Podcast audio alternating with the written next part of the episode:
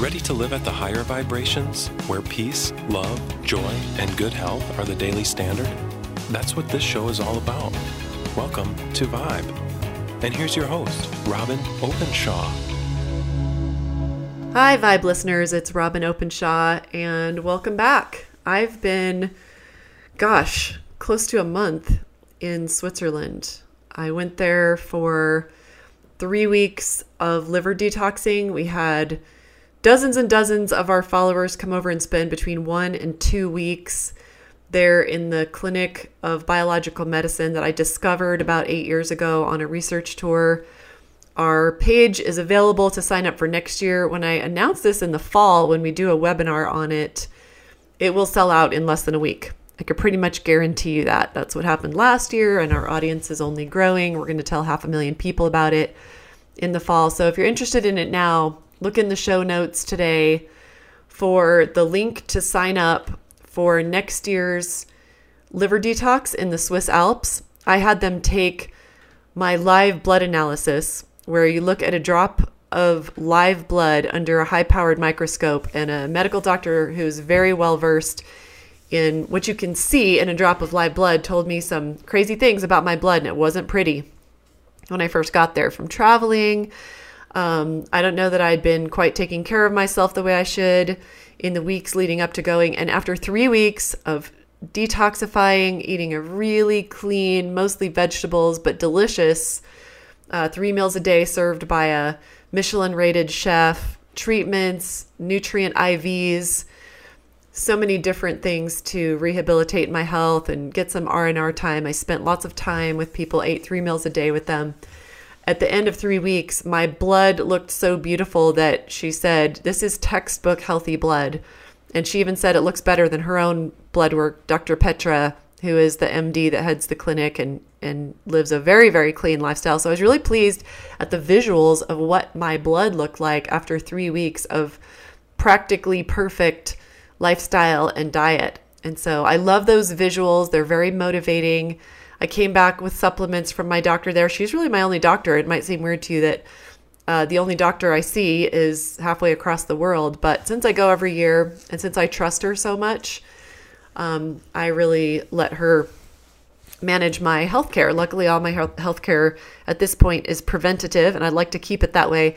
I think in October, I'm going back there with my daughter, who was diagnosed a few years ago with Lyme disease. She's healthy. She's well. She just graduated college, but she probably has some TBI from being a MVP high school soccer player, which we're going to learn about in today's episode. We're talking to one of the world's greatest experts on traumatic brain injury and brain health in general. Very excited to introduce him to you here in just a minute, but I'm taking her back for about 3 weeks in October. So if you want to go because you want someone English speaking to hang out with there, if you're wanting significant treatment like 3 weeks, my daughter and I are going to be there probably the first 3 weeks in October. So see if you can get a spot. They are filling up for months in advance just because people through my podcast and blog have learned what great work they're doing there. So if you'd like to come with us, see if you can get a spot in October. Maybe we can at least overlap a little bit and spend some time together. But I'm going to get my daughter treated for her Lyme disease. Even though she's healthy and well, she knows that she's going to have to keep her toxic load low for life. She's going to have to do preventative things. She's going to have to be more vigilant about her health than maybe most people, because her body's in this constant fight with spirochete antibodies from being bitten by several ticks. Just getting back, I was really excited to see that we finally lined up my friend, Dr. Daniel Amen. He is a medical doctor. He's a psychiatrist. He's double board certified. He's an award-winning researcher. And he's written 10 New York Times best-selling books on the brain. He really has challenged the paradigm of psychiatry. I've read one of his books. I think it's been published in many, many languages, and it's on its 4th edition now. It's called Change Your Brain, Change Your Life. And he's got 8 clinics, 4 of them on the West Coast and 4 of them on the East Coast. And in the interview, I mentioned several sort of wellness author, internet celebrity friends of mine who have been to his clinic and got brain scans and been treated at one of the Amen clinics. I'm going to take both of my daughters there and get our brains checked out. Both of my daughters were competitive soccer players for many, many years. I didn't know better. We'll talk a little bit about that. We'll talk a little bit about what Dr. Amen has to say about the sports that we put our children in, because everybody says to him, they say it to me too, oh, we can't protect our children from anything. He took that issue right on and said some very clear things about the level of acceptable risk for the activities that we put our children in and what our responsibility is as parents. So I hope that you come with us, look in the show notes, or ask one of my staff by messaging the Green Smoothie Girl page on Facebook. Sign up early if you want to come June 2nd, 9th, or 16th. I highly recommend, if you can, to stay for 2 weeks. You can just get a lot deeper healing done in 2 weeks. You'll go through a liver cleanse and a liver and gallbladder flush towards the end of your first week, and then you'll do more detailed diagnostics and treatment in your second week. But check it out on the show notes page. And come with me to Switzerland in 2019 if it's in the cards for you, June 2nd, 9th, and 16th. So welcome to The Vibe Show, Dr. Daniel Amen. Thank you so much. Well, I'm really excited to talk to you today about the brain because there's so much emerging research. I don't think there's anybody out there who has a better pulse on it. You're doing such different things than standard of care psychiatry does. Let's start there. How did you sort of go off the path of how most psychiatrists are treating mental health issues, taking a look at the brain and actual what the brain looks like? Will you tell a little bit about your story of why you're doing such a very different practice than most? So a very long time ago, I was an infantry medic. And that's where my love of medicine was born. But about a year into it, I realized I didn't like being shot at or sleeping in the mud. So I got myself retrained as an x-ray technician and developed a passion for medical imaging. As our professors used to say, how do you know unless you look? And I loved that. And when I got out of the Army in 1975 and I went to college and then medical school, when I was a second-year medical student, someone I loved tried to kill herself, and I took her to see a wonderful psychiatrist, and I came to realize if he helped her, which he did, it wouldn't just help her, it would help her family for generations to come. So I fell in love with psychiatry because I realized it had the possibility to change generations of people.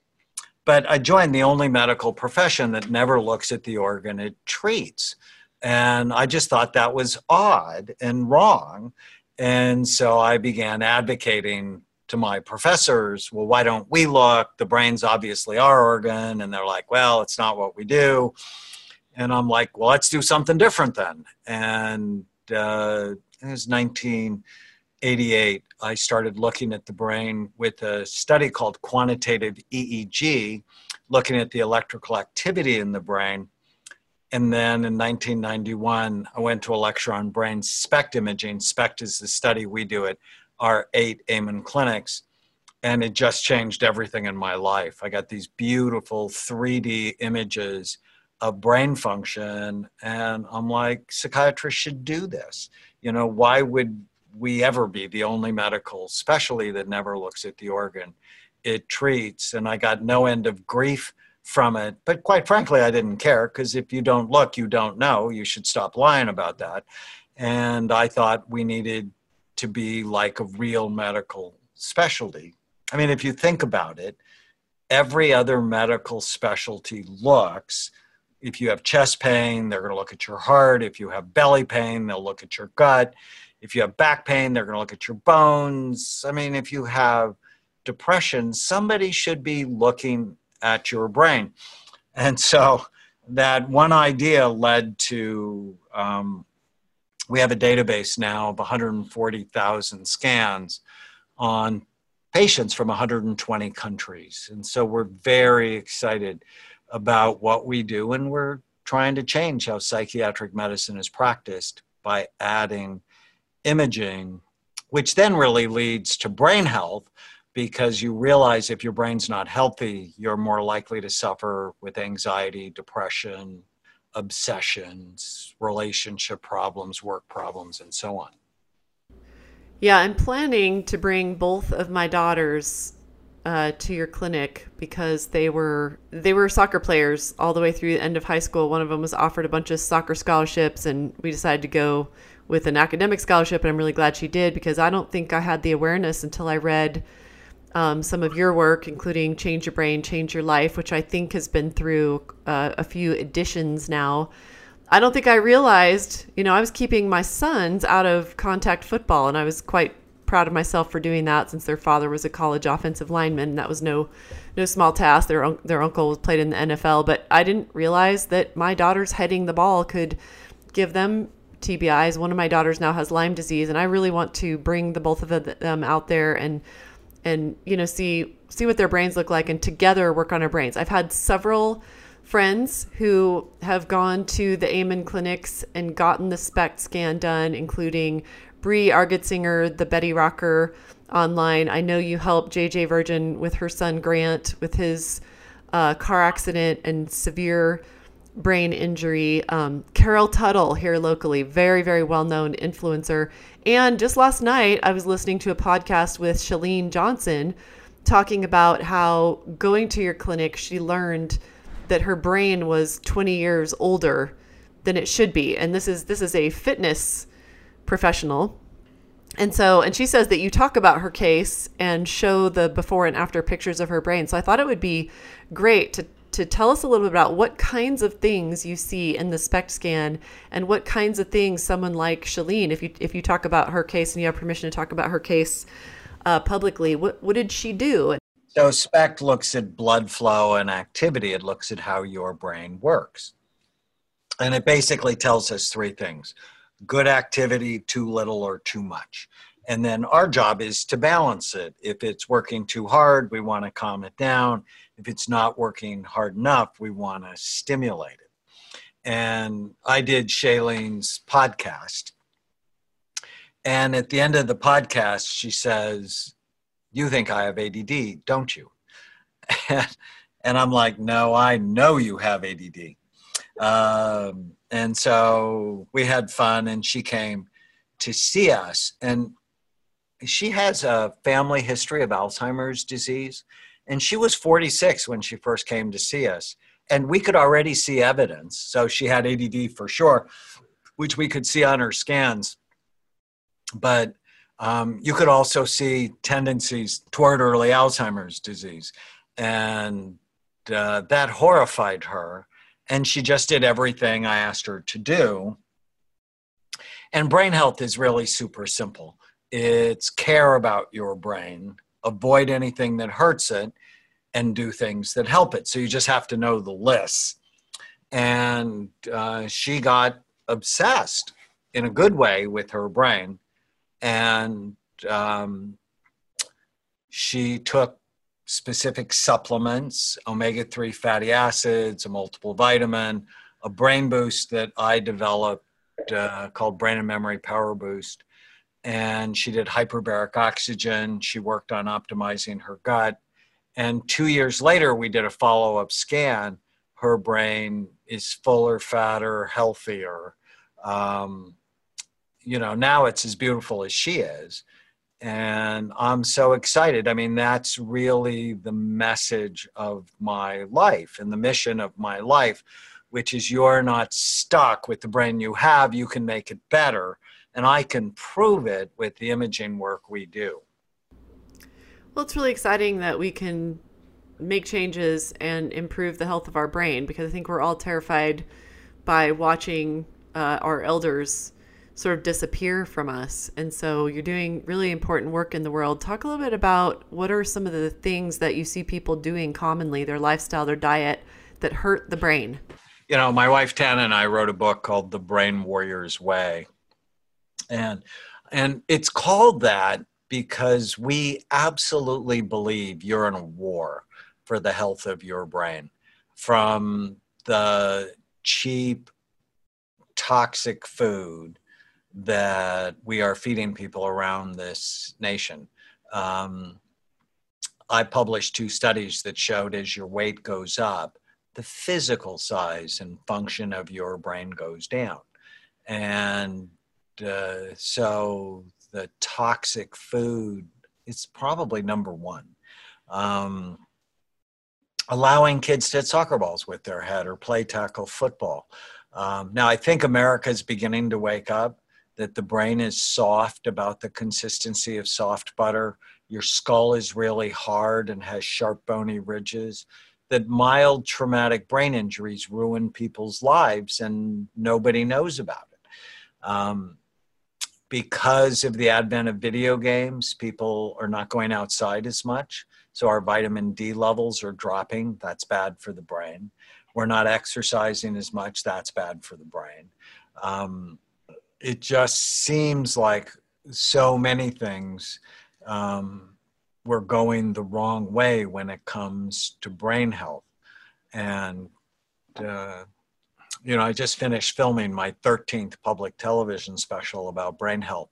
And I'm so excited because they've done really great. But America needs this message that your brain runs everything you do. And when it works right, you work right. And when it doesn't, you're going to have trouble in your life. And so we have to have more love, care, and respect, which means we treat it better.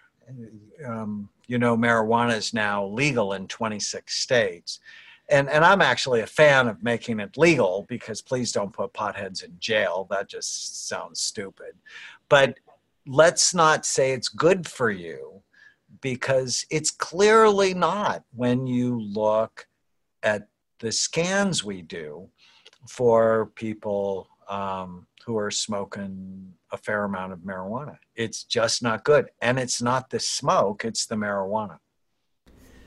Yeah, I think that the marijuana conversation is getting really mixed up in the CBD oil and conversation and the politics of all of it and all the marketers, rushing out there. And so people are hearing so much messaging about how it's the new magic pill that will save us from all of our bad habits. But I agree. I don't think the evidence lines up on the side of marijuana being good for us. I think it's clearly bad for us. It's just probably not as bad for us as alcohol, but I don't know why those always get linked.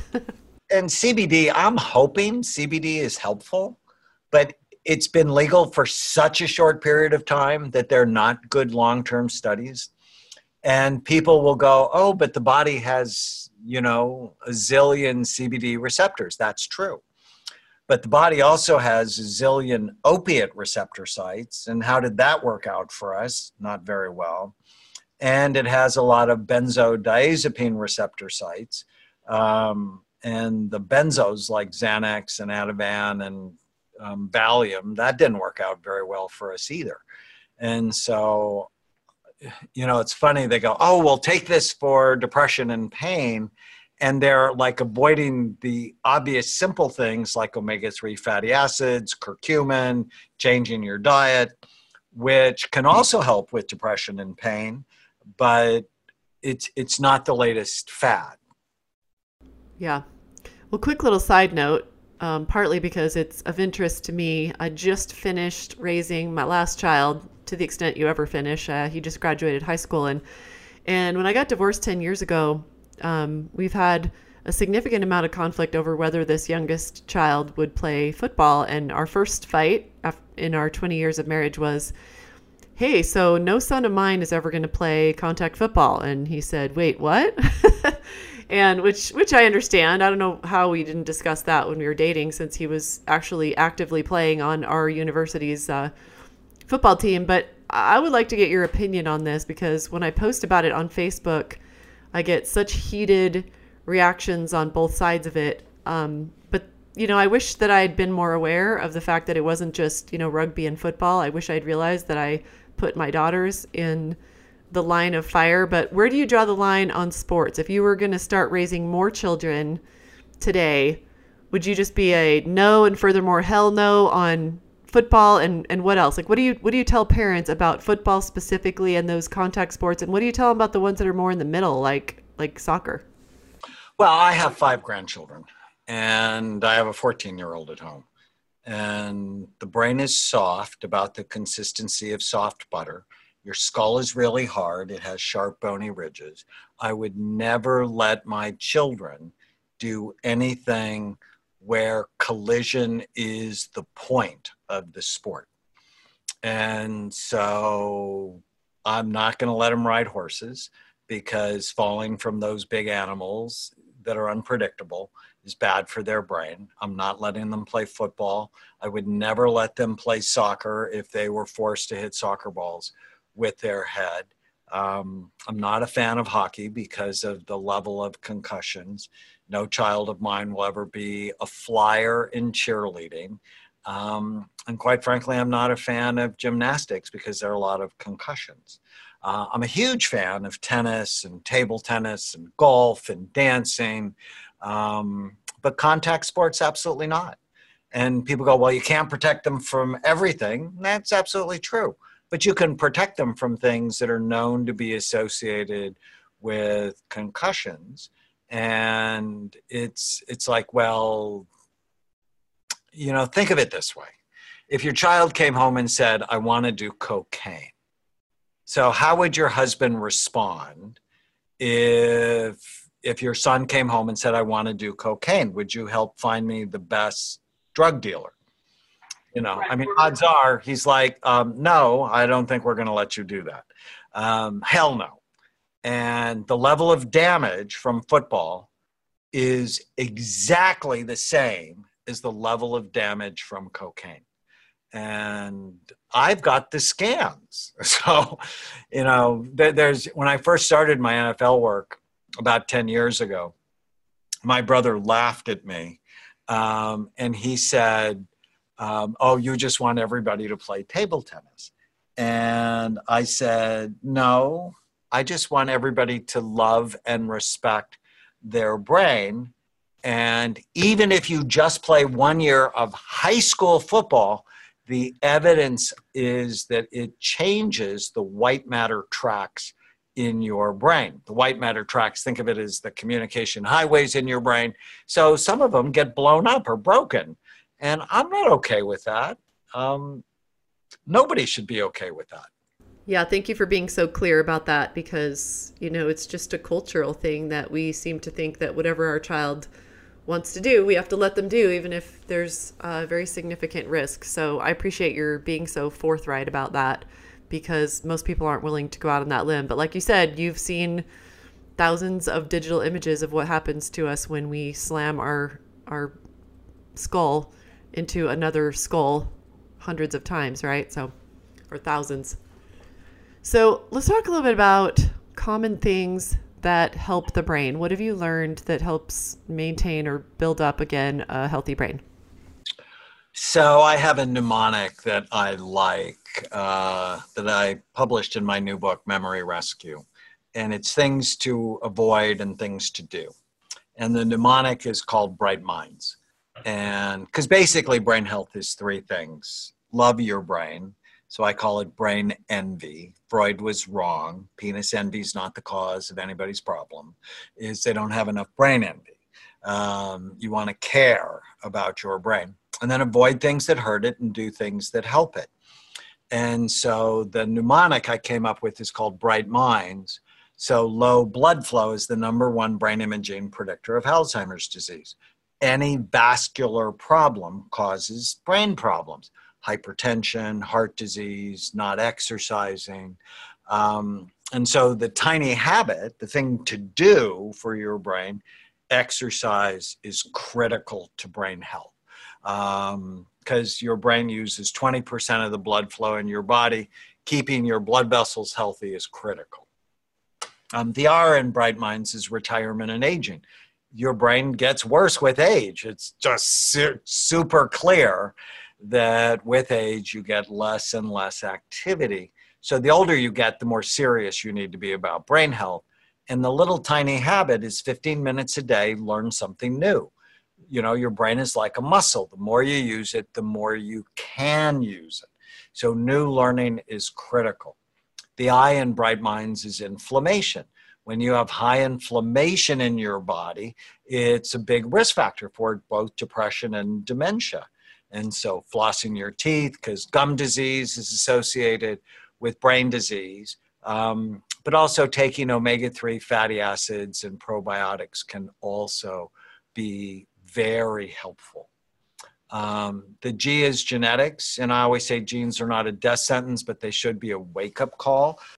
And so if you have Alzheimer's disease in your family, don't be fatalistic about it. Be serious about doing everything else right. H is head trauma. So there it is. We've been talking about it. It's the one thing that increases your risk of suicide, of homicide, of divorce, incarceration, job failure, financial failure. I mean, this is why you don't let kids play football. If you damage their frontal lobes, you damage their ability to run their lives. And so protecting the brain is just absolutely essential. T is for toxins. And yes, drugs and alcohol can damage the brain, but also environmental toxins like mold toxicity or being exposed to gasoline fumes or paint or environmental toxins, even toxins on your products, your personal products. Whatever goes on your body goes in your body. So that's really important. M is mental health, and things like ADD, anxiety, depression, bipolar disorder, PTSD. You need to treat them. Why? Because left untreated, they damage your brain. And the second I is immunity and infections. When your immune system's not working, your brain doesn't work either. And so you mentioned Lyme disease. We've seen that clearly have a negative effect on brain function. And so getting that properly diagnosed and treated is critical. The N is neurohormone deficiencies. So having low thyroid, testosterone, DHEA, bad for your brain. And so you want to get your hormones checked and optimized every year. D, we started to talk about a little bit, is diabesity, high blood sugar and being overweight is, you know, rampant. And so your diet really does matter to the health of your brain. And S is sleep. And so if you look at these Bright Minds, these are the things to avoid and these are the things to do. I think that's a very comprehensive look at brain health, and your mind will be sharper, brighter than ever before if you get serious about putting these habits in your life. Okay, so many people my age are complaining about memory loss. I've certainly noticed that I struggle to remember someone's name, or what did I just do with my keys, or why did I walk in this room? What was I supposed to do in here? What are some of the things that people can do to reverse memory loss or stop the progression of it? So it's really, it's knowing which of the 11 risk factors you have and then attacking each one of them. That's the exciting news. This is how you keep your brain healthy or rescue it if it's headed for the dark place. And so online, I have at amenclinics.com a memory rescue questionnaire to go, well, which of the risk factors do I have and what are the things I should do about it? Okay.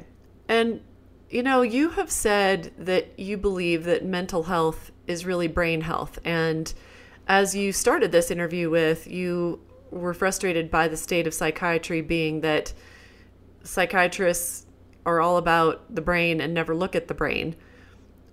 How are we going wrong with the way that we treat mental health? I believe from what I've heard from friends who've been to the Amen Clinics, and again, I haven't been yet, but I plan to come with both daughters. And I believe that you do prescribe SSRIs and use some of the standard of care protocols for mental health, but you go far beyond that. You do a lot of lifestyle interventions, supplements, all guided by the actual SPECT scan that you see. So tell us a little bit more about why mental health is really brain health.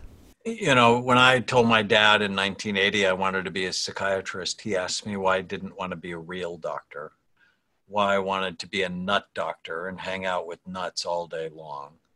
And, you know, we are a diminished specialty that, you know, people make fun of us and it's our own damn fault.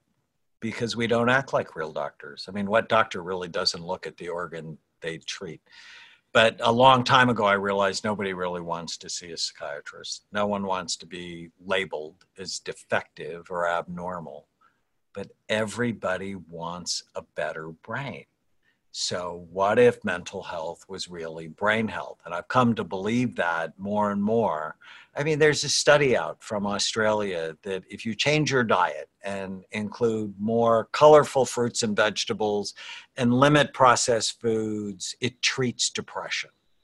Oh my goodness. There's another study, if you take a sauna, that actually helps treat depression.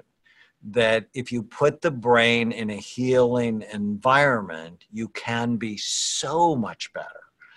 And I get excited about that. The images immediately decrease stigma and increase compliance. Decreases stigma because I have a medical problem, not a moral problem. It increases compliance because I want a better brain. And we use all the tools in our toolbox. So, you know, as you said, we're not opposed to medication. We're just opposed to giving you medication with having no information on your brain, because all of the psychiatric medications have black box warnings. And the reason they do is because they hurt people if you give them to the wrong person. To the right person, it can save their life. To the wrong person, it can be a nightmare. Yeah, so people I know who've gone to your clinic and been prescribed SSRIs, how do you sum up the reasons that you would put someone on a selective serotonin reuptake inhibitor as opposed to sticking to all the supplements and lifestyle modifications? Just curious about that, because you've already alluded to the risk there, especially in adolescents and children using, you know, Prozac and Zoloft type approaches can backfire. They can increase in suicide ideation. Tell us how you see the usefulness of the psychotropic drug families compared to how most of medicine sees it. So teenage depression is huge right now. It's estimated that 20% of teenage girls meet the clinical criteria for major depression. And so this is how most psychiatrists make diagnoses. You tell them you're depressed. They give you a diagnosis with the same name. Oh, you're depressed. And then they give you an SSRI, which work 30% of the time, about the same percentage of the time as placebo. You tell them you're anxious. They'll give you a diagnosis with the same name. Oh, you have generalized anxiety disorder. And then they'll give you a benzo to calm down the anxiety with no biological information. Or you'll say, I can't concentrate. They'll go, oh, you have ADD. And they'll give you a stimulant. Or my favorite diagnosis to explain this, this is actually one of our DSM diagnostic terms. DSM is the Diagnostic and Statistical Manual. This is how most psychiatrists diagnose people. You have 4 of these 8 criteria, you get this diagnosis. And one of them is called, if you explode intermittently, so you have temper problems, they'll give you a diagnosis called intermittent explosive disorder, or IED. That's sort of an interesting acronym. And then they'll give you God knows what medicine for that. And we just call this is stupid. It's without any biological data, because, you know, you can be depressed if your brain works too hard, at which point things like Prozac can help because they calm down activity in your frontal lobe. You can be depressed if your brain doesn't work hard enough, at which point giving them Prozac or something like that is likely to disinhibit them and make them worse. You can be depressed because you had head trauma, or you have toxins, or you have an infection, and Prozac's not helping any of those. And so when we see a specific pattern, usually one where your frontal lobes work too hard, then that's one where the serotonin supplements or serotonin medications may in fact be very helpful. But here, it's not symptom equals diagnosis equals treatment. it's symptoms plus what your scan shows us equals diagnosis and then treatment. And our job isn't to say you should take supplements or medications. That's not how we think. We think our job is to give you informed consent. It's like, we can do this in a natural way with diet, exercise, and supplementation, or we can use medication. Here are the pros and cons of each one. You decide. And I think that's the most rational approach, because we're not opposed to medication. I mean, some of my miracle stories happen with medication, just opposed to the indiscriminate, no biological data prescribing of medication, because once you start these meds, they're very hard to stop. Yeah, very, very difficult to get off of them. In my early days of dealing with severe anxiety, I was on Zoloft twice for a year, both times. Just full disclosure, that will surprise some of my listeners. I know how critical I am of pharma as an approach to health. On the other hand, I've suggested privately to a few people that they should go get some diagnostics and be very careful in the way they do it. But an SSRI can be a lifesaver. I'm not entirely sorry that I did it for a year, 2 different times, but I knew that I had to solve the underlying problem, which I did, and hope to and plan to never be on them again. But wow, getting off of them was hard. So thank you for being plain about that as well. I have one more question for you. You had a video on the internet, which we will share in the show notes, that has had 40 million views. And since we can't put it in the middle of this interview, we'll link to it in the show notes, but tell us the story of that video. So I think behind people that do something out of the box, where they get a lot of grief from their colleagues or their family, and I certainly have for the imaging work I do, that usually there's a personal story of pain or triumph. And when I first started doing imaging in 1991, I was so excited about what we were doing. You know, from the X-ray technician turned psychiatrist, going, we have to look at the brain, and now we are. I feel like I'm a real doctor again, and I'm so excited. But I got no end of grief from my colleagues who called me a charlatan and a snake oil salesman. And, you know, you can't see what you think you see in these images. They don't mean anything. And it bothered me. It sort of hurt my feelings. And I had 2 flaws at the time. I really like it when people like me, and I didn't want to be in a war, and I hate conflict. And so those are 2 bad things if you're going to pioneer anything. And, you know, to think that there are not politics in medicine is insane. It's totally a political structure to medicine. And I'm bucking the politics, and I have no power, basically. I'm a private practice clinician who's busy. And so I was just unhappy, but loved the work. And then in April 1995, I got a call late one night from my sister-in-law, Sherry, who told me my 9-year-old godson, Andrew, who's also my nephew, attacked a little girl on the baseball field that day for no particular reason. And I'm like, excuse me? And she said, Danny, he's different. He's mean. He doesn't smile anymore. I went into his room today and found 2 pictures he had drawn. One of them, he was hanging from a tree. The other picture, he was shooting other children. In retrospect, Andrew was Columbine, Aurora, Sandy Hook, Parkland, Florida, waiting to happen.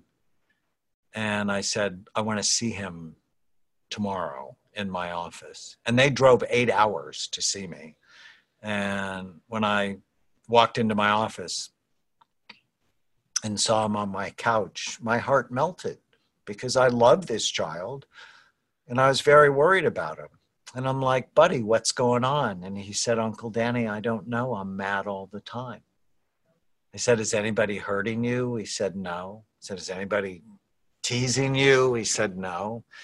Is anybody touching you in places that shouldn't be touching you? You know, searching for answers to his senseless behavior. And he said, no.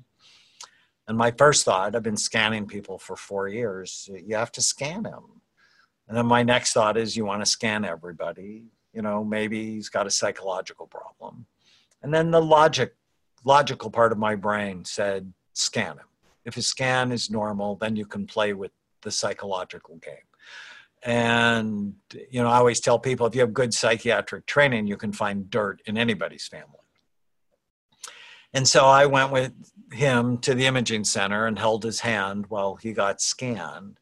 And it turned out he had a cyst the size of a golf ball occupying the space of his left temporal lobe, which is an area we'd already associated with violence. And when I finally got someone to take it seriously and they drained the cyst, his behavior completely went back to normal. And the doctor told me if I hadn't persisted in getting him that specific kind of help, that he would have been dead in 6 months.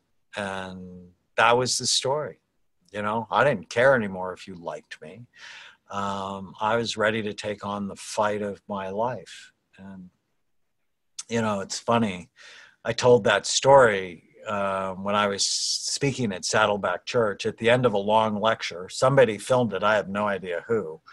They posted it on Facebook. And, you know, as you said, it's got nearly 40 million views. And 28,000 comments, which are just amazing. Mental health is brain health. And when we finally figure that out, we'll be much better at decreasing stigma. Well, that put a fine point on it. I've heard you tell that story from live stages, and I know it's really close to your heart and gives you probably wind under your wings when you are criticized, as all great thinkers are, because you're changing a paradigm and requiring us to look at things we maybe weren't looking at before in a really important part of our health. So what does a visit to Amen Clinics look like? How long do you stay? What are you doing? What kind of a treatment plan do you leave with? Tell us a little bit about that and where those 8 clinics are. Well, thank you for asking. People usually come for a couple of days, and we look at their brain twice, once at rest, once when they do a concentration task. But we also take really detailed histories. I mean, we really get a lot of information on our patients. And the scans together with the history help us to direct what we do for you. And it's life-changing for so many people. We have clinics, 4 on the West Coast, Bellevue, Washington, San Francisco, Encino, which is just north of Los Angeles, and Costa Mesa in Orange County, Chicago, New York, Washington, D.C., and Atlanta. And, you know, we couldn't be more thrilled to see people. You know, we know not everybody can come and get scanned. That's why I write books like Change Your Brain, Change Your Life, or Memory Rescue, or The Brain Warrior's Way. People can learn more about our work at amenclinics.com. But if you're struggling, and people always go, well, what does it cost? And, you know, the first question to ask yourself is, what does it cost to have an ineffectively treated brain health problem? You know, either in your relationships or school or work or finances. Our whole evaluation is about $4,000. That includes everything we do. For people who can't afford that, we do different evaluations. We are connected with a group called Care Credit. You can pay for it interest-free over a year or 18 months. I mean, we really try to get the information we've learned to as many people as possible. Well, thank you for that. I was going to ask you about your books as well. And our audience, both on this podcast as well as the 500,000 subscribers we have that we send a newsletter to every week at Green Smoothie Girl, We have found that our 35 to 65-year-old, mostly female audience is very worried about memory loss and avoiding the dementias, Parkinson's, ALS, MS that they see their parents and grandparents going through. And so what would be the best book for 35 to 65-year-old women who are worried about memory loss and neurodegenerative disease of your body of work? Memory Rescue, for sure. I mean, this is how do you keep your brain healthy or rescue it if it's headed to the dark place? Okay, well, we will include all of these resources and the amazing published body of work by Dr. Amen in our show notes. And Dr. Amen, thank you so much for being with us and for all the amazing wealth of knowledge you've shared today. Thank you, Robin. What a joy to be with you.